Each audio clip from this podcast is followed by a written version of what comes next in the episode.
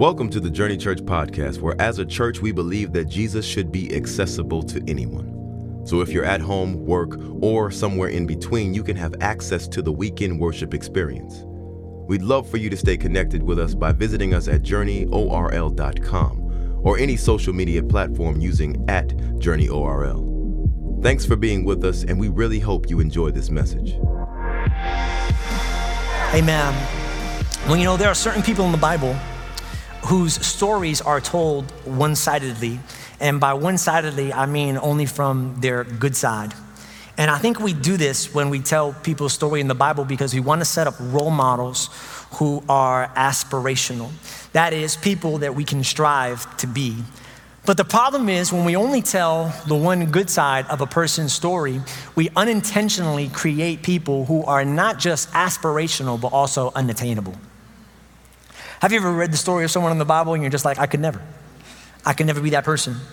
Um, but the truth is uh, that nobody's perfect. And I love that about the Bible, that it shows not only their highlights, but their lowlights. Like I remember I had this mentor in my life. I still do still a mentor of mine, and I, I won't use his name because he's a pastor now, and I want to protect his innocence. But um, I always looked up to him because he just seemed like the perfect person. He quoted Bible verses all the time, like off the dome. He knew exactly where to turn. He knew exactly what to say. He prayed like I could never pray, preached like I could never preach, and I just wanted to be him. But at the same time, he was so perfect, I thought I could never ever be him, and it was kind of discouraging. Until one day, we went on a mission trip to Haiti, and in Haiti, um, he we were in a bus, and he was looking outside the window, and he saw some people, and I guess he just became overcome by the love of the Lord. And he looked out the window and he looked at these local Haitians. And with as much Jesus love that he could muster, he said, Hey, we are from America and we've come to tell you God loves you. And the Haitian uh, uh, nationals who received that message. I, don't even know this uh, about Haitians. They're very, very smart people. Most of them speak many languages. Uh, they speak Creole, uh, they speak English, they speak Spanish, and they speak French. And uh, found out that day that they also speak another language, uh, sign language. and I know that they speak sign language because they, they, they gave my mentor a sign. Sign that is often reserved for the people who cut you off in traffic. And when they gave my mentor the sign, hopefully you're tracking me. Um, and I was looking at my mentor from the back of the seat and I said, This is it. This is the moment. You know? I said, he, he's gonna he's gonna do something like Jesus again. He's to he's gonna repay that with some a blessing in tongues or something like that. Or, you know, he's to quote a Bible verse from the, from the bus. And, and, I, and as I was sitting in the back of the bus, I looked at him and he returned that sign language with more sign language. Now, I want to be very clear. I'm not promoting bad sign language. I'm not endorsing this. This is not, a, this is not what Jesus would have done. Amen. This is not what we're supposed to do. But I just want to tell you on the back of the bus, looking at him do it, I said, Oh my goodness, thank you, Jesus. because for the first time in my life, I felt like I can be like this person.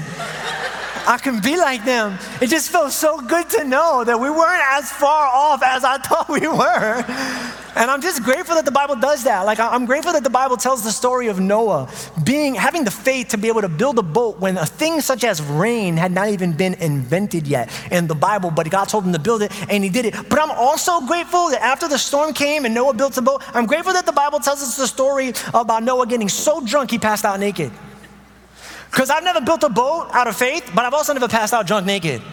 So I'm like, I'm like right there with Moses. You know what I'm saying? Like, we're not as far off as I thought. Like, I'm grateful that the Bible tells me about the story of David and Goliath, that David killed the giant. That's awesome. But I'm also grateful that it tells me the story about the time that he killed a man and took his wife for her own. Because, you know, I've never killed a giant, but I've also never killed somebody and took their wife. Like, it's not that far off. And I'm, I'm just so grateful because, because I think, number one, it shows us that the Bible is real.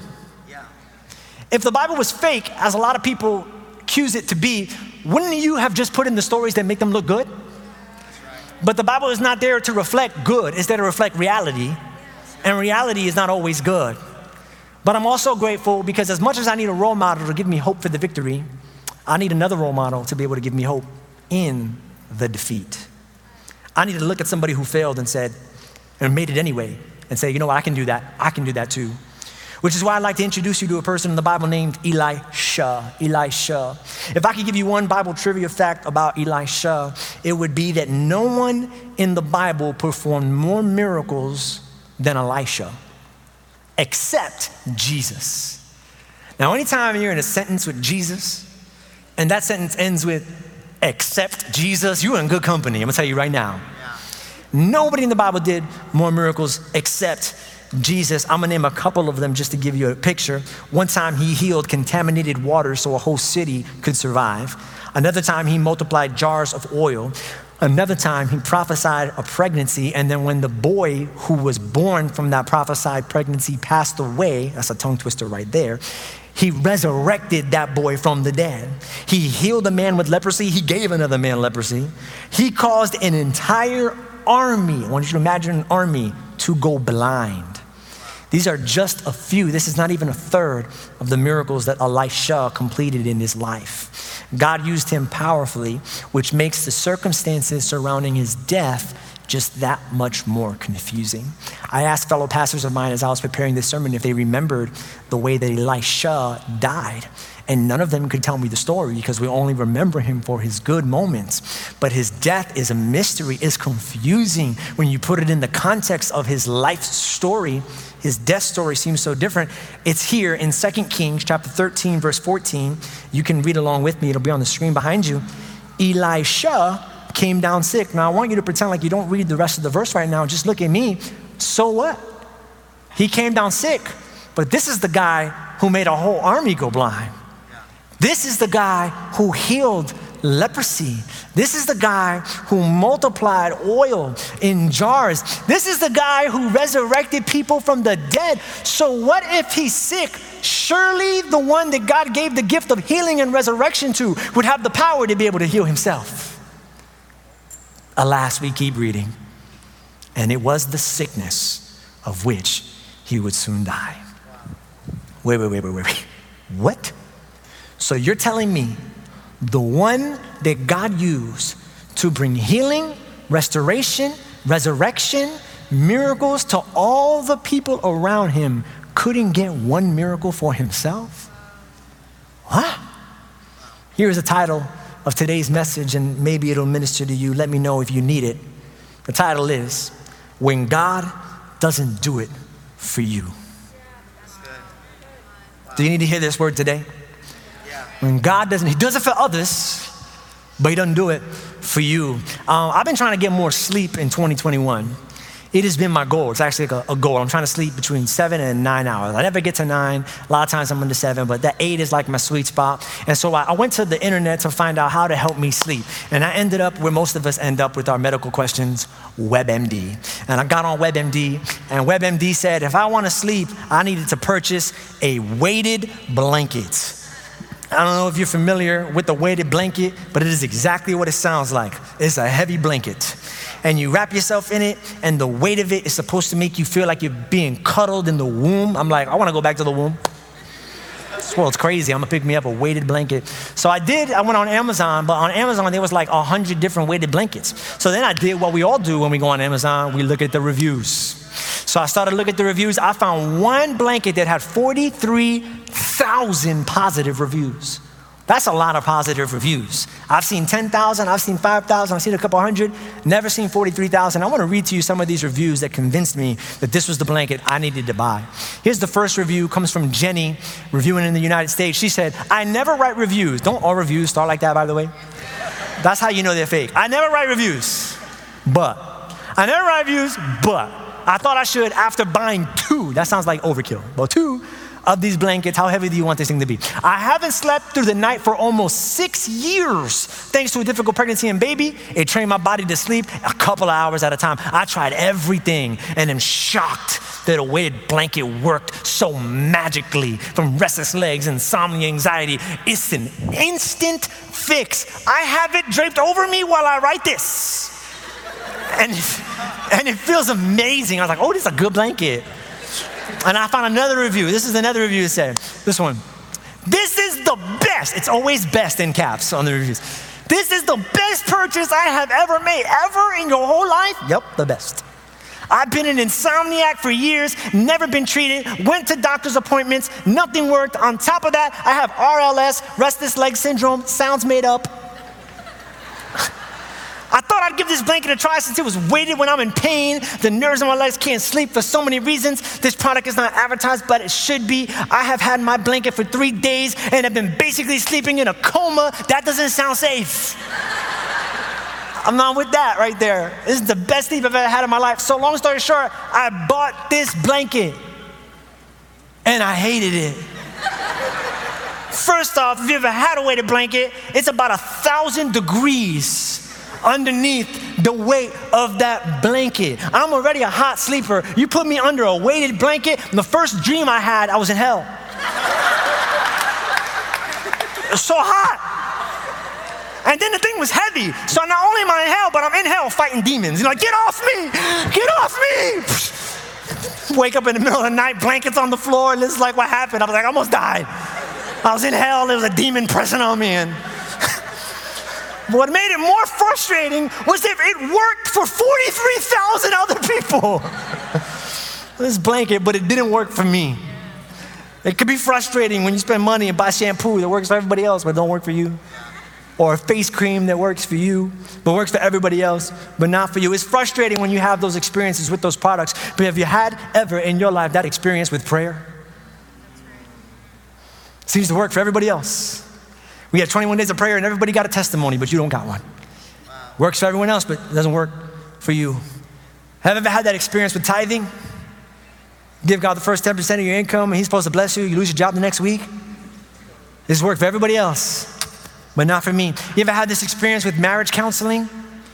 Marriage counseling is supposed to be the thing where you go to and it works and you help and you get better. But we tried marriage counseling and we argued more in the parking lot on the way out than we did on the way there. Why does it seem to be working for everyone else, but not for me? Have you ever had this experience with God? You hear about what He's done in the lives of so many people, but when you try God, God doesn't do it for you. If you've been paying attention to the last few sermons, we've been in an unofficial series on unmet expectations. What happens when God falls short of those expectations? And I just felt the need to talk about this because we've been in a season that has not met expectations. Like masks, we're supposed to be in a museum right now. We're supposed to be telling stories about how we got through it and it was behind us, and yet we still have them. After the end of the election, supposedly our country was supposed to be unified. It doesn't seem to be unified quite yet. Afghanistan was supposed to be a free country when the army left. Doesn't seem to be that way right now. What do you do when God doesn't do it for you. And if you haven't felt it, by the way, one day you will. One day you will pray for someone who is sick, ask for God to heal them, and like Elisha, they will not get better, they will die. One day you will look up on the internet how to file for the incorporation of your company, and then and another day you'll look up on the internet how to file for bankruptcy for your company. One day you'll you'll have a hidden sin in your life that you're struggling with, but you, but you leave church because the message was good and someone laid hands on you and, and you feel like that chain has finally been broken and you've finally been delivered from that addiction until three weeks later when you have a relapse and you find out that God didn't do it for you. What do you do when God doesn't do it for you? Today I want to give you three things you can do when God doesn't do it for you. And the first one is this when God doesn't do it for you, keep pounding keep pounding. Let's go ahead and keep reading. 2 Kings chapter 13, verse 14. Elisha came down sick. It was the sickness of which he would soon die. So Jehoash, king of Israel, paid him a visit. And when he saw him, he wept openly, crying, Remember these words, because we're going to come back to them later. My father, my father, chariot and horsemen of Israel. Elisha told them, Go and get a bow and some arrows. Now pick up the other arrows, said Elisha. He picked them up. And then he said to the king of Israel, Pound the ground. So the king struck the ground three times. But then he what? Quit. Then he what? Quit. Then he what? Quit. The holy man became angry with him. Why didn't you hit the ground five or six times? Then you would have beaten Aram, which was the, the, the country that was neighboring Israel, that was threatening to take over territory. You would have beaten them until they were finished. But as it is, you will only defeat him three times only. And then, in the most abrupt way to end any story in the Bible, verse 20, then Elisha died and they buried him. Just like that. I find it so interesting that Elisha knows he's going to die. And on the heels of God not doing the miracle for him, he was ready to pray for a miracle for King Jehoash. He could have looked at his life, at what God had failed to do in that last moment, and said, You know what? I'm not praying again. If I'm dying, y'all all dying. If I'm going down, we're all going down. But he didn't let his failure affect his faith. And I think that's why he was mad at King Jehoash. He's saying, Listen, King, God didn't do it for me, but if I have the faith to keep praying, you should have the faith to keep pounding. I know nothing happened, and I know nothing's happening. This is a word for somebody, but just because nothing's happened and just because nothing's happening doesn't mean nothing will happen. There's a lot of theories to why the king stopped pounding, but I think the simplest theory is probably the best theory of all, and that is that the reason why he stopped pounding was because uh, nothing was happening. He takes the arrow out of the thing, hits the ground, psh, looks at Elisha. Elisha don't say nothing. So, it's another arrow. It's good. Psh. it's the third arrow. Psh, still nothing happened. Eventually, he goes, "I don't know how this is supposed to work." But you haven't said anything, I haven't said anything, nothing's happening, so I'm just gonna stop right here. Because some of the most disheartening seasons of your life are the seasons when nothing is happening. It's in those seasons when nothing is happening that we're convinced by the enemy to put our arrows down. Because nothing's happening. But just because nothing's happening now doesn't mean that nothing won't happen then. Nothing will happen later. And sometimes we will quit in the now, not knowing that God's got the miracle in the later. It's like for our kids, like we've got you know two kids, and and uh, and and my wife makes our sons do three things every morning. Every single morning, there's a checklist for them, by the way, in their room, and those three things every morning are brush your teeth, comb your hair, and make your bed. And every time they get up, they're angry about it. Not are they just angry about it, even worse, they're surprised about it. Like, where have you been the last three years? Like, you know that who kidnapped you and replaced your body with another person. You do this every day, but they get so mad, they get so angry, and they always tell my wife the same thing I don't see why I have to do this. Nobody's coming over. Which is a great answer, if we're being honest. This is showing no benefit now. So why would I do this? And, and my wife doesn't really have, she doesn't know how to explain it to them, but, but she, what she's trying to tell them is listen, I want you to be the kind of people who brush your teeth, comb your hair, and make your bed. Because once it becomes a habit that's ingrained in you, you'll never forget to do it. And then when you need it, you'll be ready to do it in the season that you need it, even though nothing's happening now. So when you go on your first job interview and you were in a rush, even though you were in a rush, because every morning you brush your hair, you'll show up ready and you'll get the job because you'll look the part. You won't need this now, but you'll need it then. If you go to the grocery store thinking that you're not gonna bump into anybody, so you didn't brush your teeth, but the love of your life is there. And now because you got stank breath, you missed God's purpose for your life. All because of your aversion to Colgate. You missed it. And then, even if you can get past the stank breath and you marry this person, if you do not become the, the kind of person that makes your bed, this marriage will end in divorce. We'll save you thousands of dollars of, of counseling right now if you just become this person. I know it doesn't make sense right now, but the things you're doing now have repercussions later. The reward comes later. And, and here's what you need in the now when you don't have the results you need to have the trust. Because it's trust that gets you to the season of nothing. Not because it makes sense what you're asking me to do, but because I trust the one who's asking me to do it. That if he's asking me to do it, there must be a good reason for it. So I'm gonna, I'm gonna, I'm gonna keep doing it. Sometimes purity doesn't make sense when you're single. It really doesn't make sense when you got opportunities to not be pure. You know what I'm saying? But you know when it does make sense? When you get married and that person that you're getting married to touches you. It makes sense if you were pure because if you wasn't pure before you got into marriage, sometimes they'll touch you and you'll confuse the affection of your spouse for the abuse of your ex. That person will touch you and they're just touching you because they love you, but you're gonna go into a flashback of when that other person touched you and took advantage of your body, and you're gonna confuse the two and you're gonna think they're the same person. That's why God wanted you to be pure, but you didn't know that until then. It makes no sense to keep forgiving your father when he keeps doing things to hurt you and hurt your family and, and mess with your faith. But you know when it will make sense? At his funeral. When you look at the open casket and you can look at those closed eyes and you can look at that face and you look with no regrets. And you look with, with no, you look with 100% peace because you said everything you had to say while you had the chance. It makes no sense to keep coming to church when all hell has broken loose over your life. It makes no sense to keep going to small groups and to keep worshiping when everything else around you is going bad. Why? I had someone tell me that. Why go to church if everything is going to just go bad anyway? It doesn't make sense until you see somebody going through exactly what you're going through, except they tried to kill themselves. And then you start to look back at your life and you go, oh my goodness, how did I make it through this if it was not for the foundation of my faith, if it was not for the people in my small group, if it was not for the grace of God? It didn't make sense to me then, but it makes sense now. The only reason I made it through 2020 when everyone else went crazy was because of the grace of God over my life and the routine of including God in my everyday life. Just because I don't see the results doesn't mean that I'm not going to stop listening to the voice. I got to trust you got a purpose in this that's going to show up later. This is why Simon says, oh, always got me. Remember the game? Simon says? If not, we're going to do a little flashback right here. Simon says, clap your hands. Okay. Simon says, tell your neighbor good morning. Simon says, keep pounding.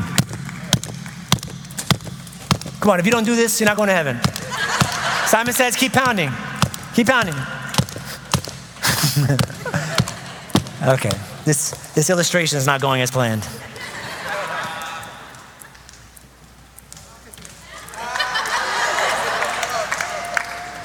I got you. You stop pounding.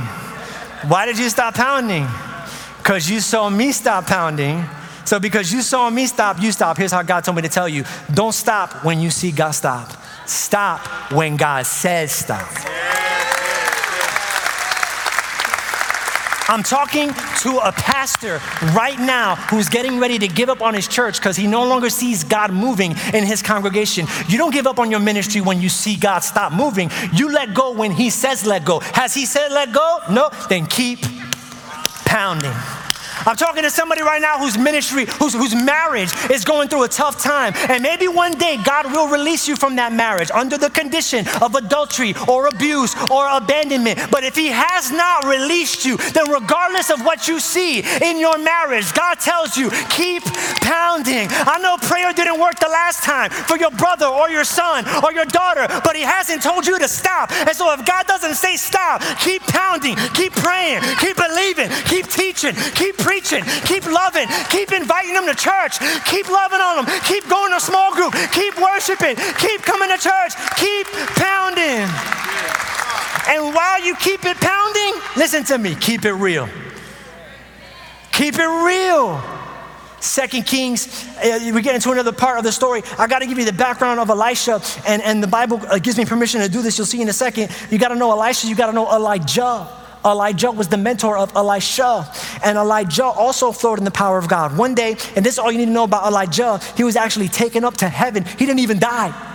While he was still living, God took him up to heaven. And one day, the day that he was taken up to heaven, Elijah was walking across the Jordan, was walking up to the Jordan River, the banks. He took off his jacket. He hit the Jordan River. The Jordan River split. He walked across on dry ground. And then he looked at Elisha while the water's still standing at attention. And he goes, he goes, what can I do for you before I leave? And Elisha goes, I want to do that. Right there with the water thing, but I want to do that. He actually says, I want two times the blessing. Whatever God has given you, I want twice of it. And Elijah goes, That's been a hard thing that you asked, but if you see me go, then when I go, you, you, you'll get the two times the blessing. And this is the part of the story that we come to. Second Kings chapter 2, verse 12. Elisha sees Elijah go up and he cries out, My father, my father, the chariots and the horsemen of Israel. Do you remember what the king said when he saw Elisha dying? My father, my father, the chariots and horsemen of Israel. The Bible is connecting these two stories. It wants you to go back and see what's happening. And Elisha saw him no more. Next verse. Then he took hold of his garment and tore it in two. He was so sad at, at, his, at the love of his life, uh, Elijah being taken away from him. Elisha then picked up Elijah's cloak that had fallen from him and went back and stood on the bank of the Jordan. He goes, All right, let's take this anointing for a test drive. And he took the cloak that had fallen from Elijah and he struck the water with it, and nothing happened. Then he says, Where now is the Lord, the God of Elijah? He asked. And so he struck the water again and it divided to the right and to the left, and he crossed over. Now you know why Elisha told the king to strike twice, to keep pounding, because he had lived it himself. He said, King, you don't stop when God stops, you move until God moves. You keep pounding, you keep praying, you keep going, but do not let Elisha's faith distract you from his doubt. What happened the first time? the water didn't move. Look at it, verse 14. He took the cloak that had fallen from Elijah, struck the water with it, nothing happened. Look what he says. Where now is the Lord, the God of Elijah? What? I don't know about you, but I grew up in a church that told me that if I ever question God like that, a lightning bolt will come down from heaven and blow me up. We get taught in church, if you've ever been, never question God, never question God. But I see Elisha question God, and God moves at the end of his question. Here's my thing I, I don't know that I believe that because if I don't bring my, God, my questions to God, then who do I bring them to? You, and, and Christians, we do that now. Or if you're interested in God, you do that now. You're not supposed to question God, so instead you bring your questions to Google. What is the meaning of life? Enter Google. You bring your questions to Facebook. You bring your question, questions to different faiths. You bring your questions to philosophy. You bring your questions to science. You bring your questions to, to politics. And I know why we do that as pastors, or why some pastors do that. I think we do that because we feel the need to defend God. But God doesn't need anybody to defend him. He's God, He can defend Himself. Let me tell you this right now God is not afraid of your authenticity, He's after it. He wants you to be real with him. He wants you to bring your questions to him. He wants you to argue with him, argue with him as long as it's with him. And as long as you keep pounding. Ask all the questions you want. I always do this with my wife. Sometimes she'll ask me to do things, and a lot of times, I hate to admit it, I argue with her. I argue with her because I don't like the things she's asking me to do, specifically go shopping. Sometimes she'll ask me to go shopping, and I'm like, why? She's like, because you need new clothes. I'm like, can we order them online? I've seen you do this before. Boxes upon boxes have showed up to the house. Can't you order clothes? I try them on and then we send them back. She goes, No, we can't do this for here because this place doesn't deliver. We have to go do it. Babe, I don't think I have enough clothes. I don't need any more clothes. You know, babe, we're on a budget. I don't want to spend any more money. Okay, fine. I'll go without you. Now, every husband knows fine does not mean fine. So she'll walk up the steps with a little more energy than she normally walks up the steps. And then I'll follow her, and I'll start to get dressed. She'll come down, I'll come down. She'll get in the car, I'll get in the car. what happened? I thought you weren't coming. No, I was gonna go. You know, I love you. I was gonna go. I just had questions. I just needed you to know how much I don't like doing this. She said, Why you always do that? Why you always argue with me and then do what you've done really good. Wouldn't it have been easier just to do it and not to argue? No. I need you to know how much this bothers me and how much I do not agree with this. and on the way there, she'll be like, But you know what? She'll tell me, She goes, It makes me feel so loved when you go shopping with me. I'm like, Why? She goes, Because I know how much you don't like it. I'm like, That's evil. but what she's really saying is, to know that you don't like it that much, to know that you're in that disagreement, but you do it anyway because you love me. It brings the love of your action to a whole nother level. Some people, when we get ready for church in the morning, God has been so quote unquote bad to us that we, we mad when we get ready. How many people know what I'm talking about? Come on, we get up early, we, we, make, we, we brush our hair, but while we're brushing our hair, we're like, I'm going to church today to worship the Lord. I don't know why I'm worshiping the Lord. He doesn't do anything that I ask him to do. And I just lost my job. And we're screaming at the kids, get ready, we're going to church. Gosh, God, I don't go to church. I don't even like church anymore. As soon as I'm going to sing the song, and I get, God, I'm going to get in the car. Get in the car. Turn on the car. Get in the car. Take the wheel. Turn on the car. Of course the car wouldn't be working. Porque así es el Señor. That's how you are, God. I know you're funny. You got a sense of humor. Ha ha ha, Lord. This is what you do, right? Yeah, okay. Then the car finally starts, and you get there, then you check the kids in, you come in in the second song, just bad, upset, and angry at the Lord, and you begin to worship Him at that point. And it's so easy to feel fake at that moment. But what you don't know is that your worship at that moment is not its fakest, it's its realest. Because it would be easy for the person who God has blessed and protected and kept safe to lift his God. You know what's fake? Let me tell you what's fake. When you praise God for the things that He's done in your life and you got that kind of deal with Him. I'll praise you as long as you got my back. That's fake. That's selfish, matter of fact. But real worship is even if you never set me free, even if you never do the healing, even if I never get the job, you're not your fakest, you're your realist. There's somebody who came to church today worshiping, and your worship feels so fake because of the week of sin that you've had. And I'm not saying the sin is okay. I'm just saying sinners worshiping God isn't fake when you can lift up your hands and worship Him even though you know you're not worthy. That's when your worship is at its most authentic. It's most authentic. So, so keep it real as long as you keep pounding. God, you, God, this, God, I got questions. God, I got doubt. Okay, do it as long as you keep pounding. It doesn't hurt him when you ask him questions. And while you keep it pounding and while you keep read and while you keep it real, here's my last point: keep reading. Keep reading. Second Kings, worship team come up. Second Kings 13, 20 through 21. Then Elisha died and they buried him. Remember that verse? Sounded like the end, didn't it? That's when, and you, if you're not careful, you'll close your Bible. That's when most people close the book on God, by the way, at a funeral. Funeral of a dream, at the funeral of a friend, at the funeral of a relationship, at the funeral of a business, but keep reading. 2 Kings 13, 20 through 21.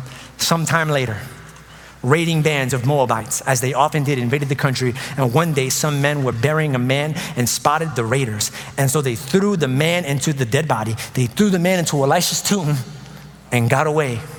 And when the dead body touched Elisha's bones, the dead man came back to life, stood up, confused as ever. Imagine being that guy.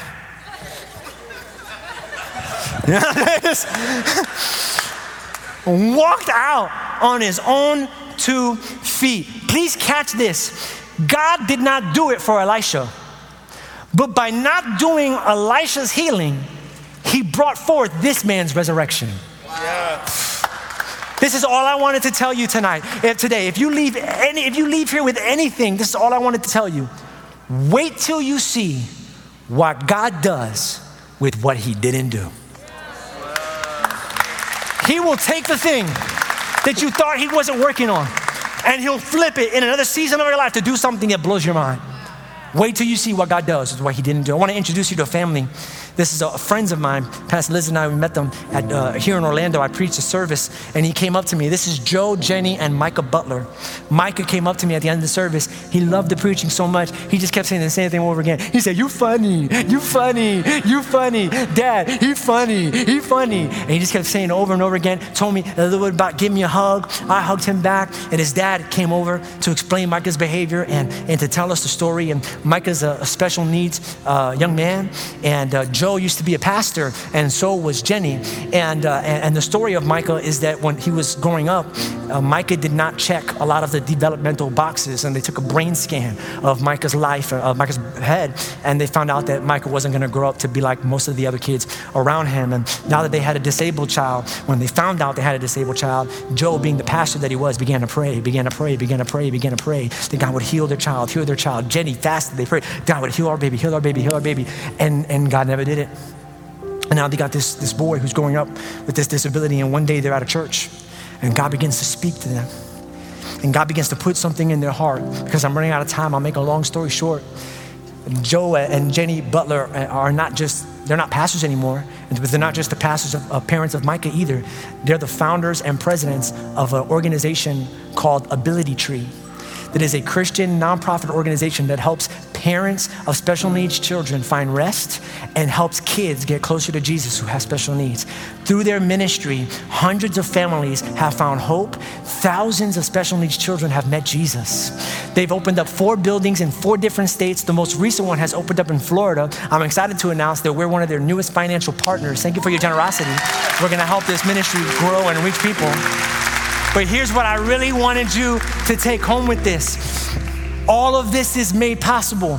Thousands of lives impacted, ministry that would have never been there. All of this made possible because God did not answer the prayer of a pastor.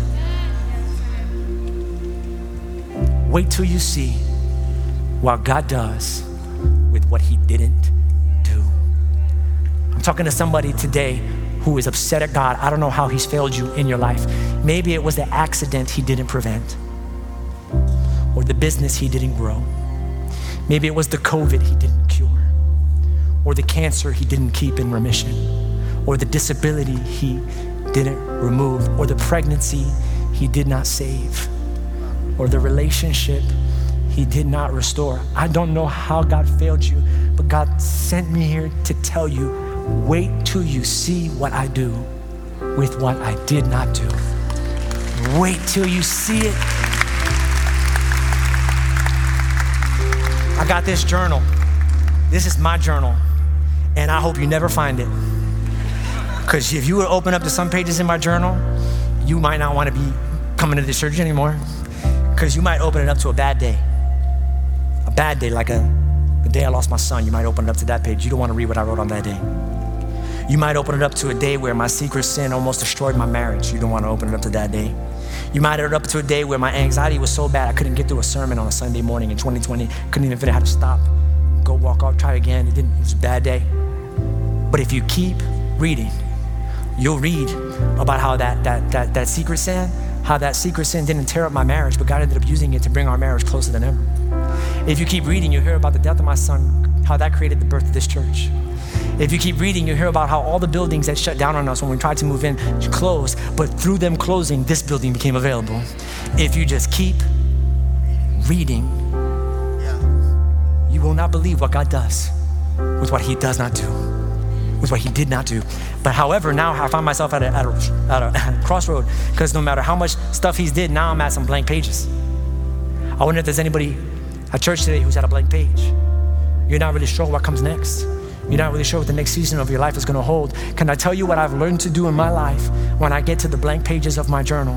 What I do is I take my story, my story that is unfinished, and I take the anxiety of my unfinished story and I overlay it on the finished story of Jesus Christ. Yeah. Because even though my story is not finished, this story is. So when I wanna, when I wish I could sneak peek to the ending of my story, and I can't, what I do is I sneak peek to the end of this story. How does this end here? Oh, thank goodness. It ends with my peace. It ends with my protection. It ends with your hope being intact. It ends with the promises of God coming true over your life. It ends with your ministry. It ends with your calling. It ends in your good. It ends with the answer. It ends with restoration. It ends with reconciliation. It ends in joy. It ends in hope, in life, in goodness. It ends in strength. Let your story be overlaid by the story of Christ. Every head bowed and every eye closed. There are some people in the room today. God did not do it for you. And I hate to be that person, but I'm kind of glad because you would be the first to admit, you know what, Pastor JJ, if he didn't do it for me, I don't think I'd be here. Some of you ended up in church today. Some of you are watching online today because of what God didn't do in your life. And that crossroad led you here. If you're here today because God didn't do it, you're exactly where He wants you to be. And He brought you here so that He can bring you home. He wants to have a relationship with you. So, all over this place, heads bowed, eyes closed. If you're in this room and you would say, I get it now, He didn't do it, but He didn't do it so that I could do this. Like Elisha, He didn't do the healing so that you can experience a resurrection. Oh my God, there's a resurrection waiting for your life right now. There's a resurrection waiting for your life right now. If you would invite Jesus into your heart, all over this room, if you want to bring your life to Jesus, put your life in His hands. If you want to see Him do a miracle in your life, when I count to three, I want you to raise your hand as a signal and a sign. Jesus, come into my life. I need you. I'm ready to come home. All over this building on three, you want to come back home. He didn't do it, but so that you could do this. All over the room on three, raise your right hand. One, two, three. Right now, you need Jesus in your heart. Nobody's looking, just you and God. Raise your right hand. I see it in the back. I see it in the middle. I see it up front. I see your hand. I see your hand. Go ahead and put your hand down. Journey Church, let's pray with those individuals. Repeat after me Father God, you didn't do it. And I'm angry. And I'm upset. And I'm disappointed. But I'm also desperate. And I'm here. I realize now you didn't do it to bring me here. So here I am. Take my heart, take my life.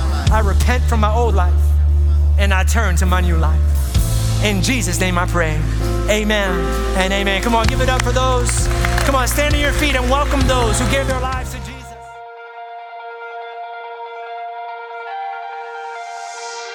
We hope you've enjoyed this message, and we would love to hear your story and how this ministry is changing your life. Please email us at amen at journeyorl.com. And if you would like to support financially, you can give online at journeyorl.com slash give. If you're in the area, join us on Sunday for the full experience. Have a blessed week.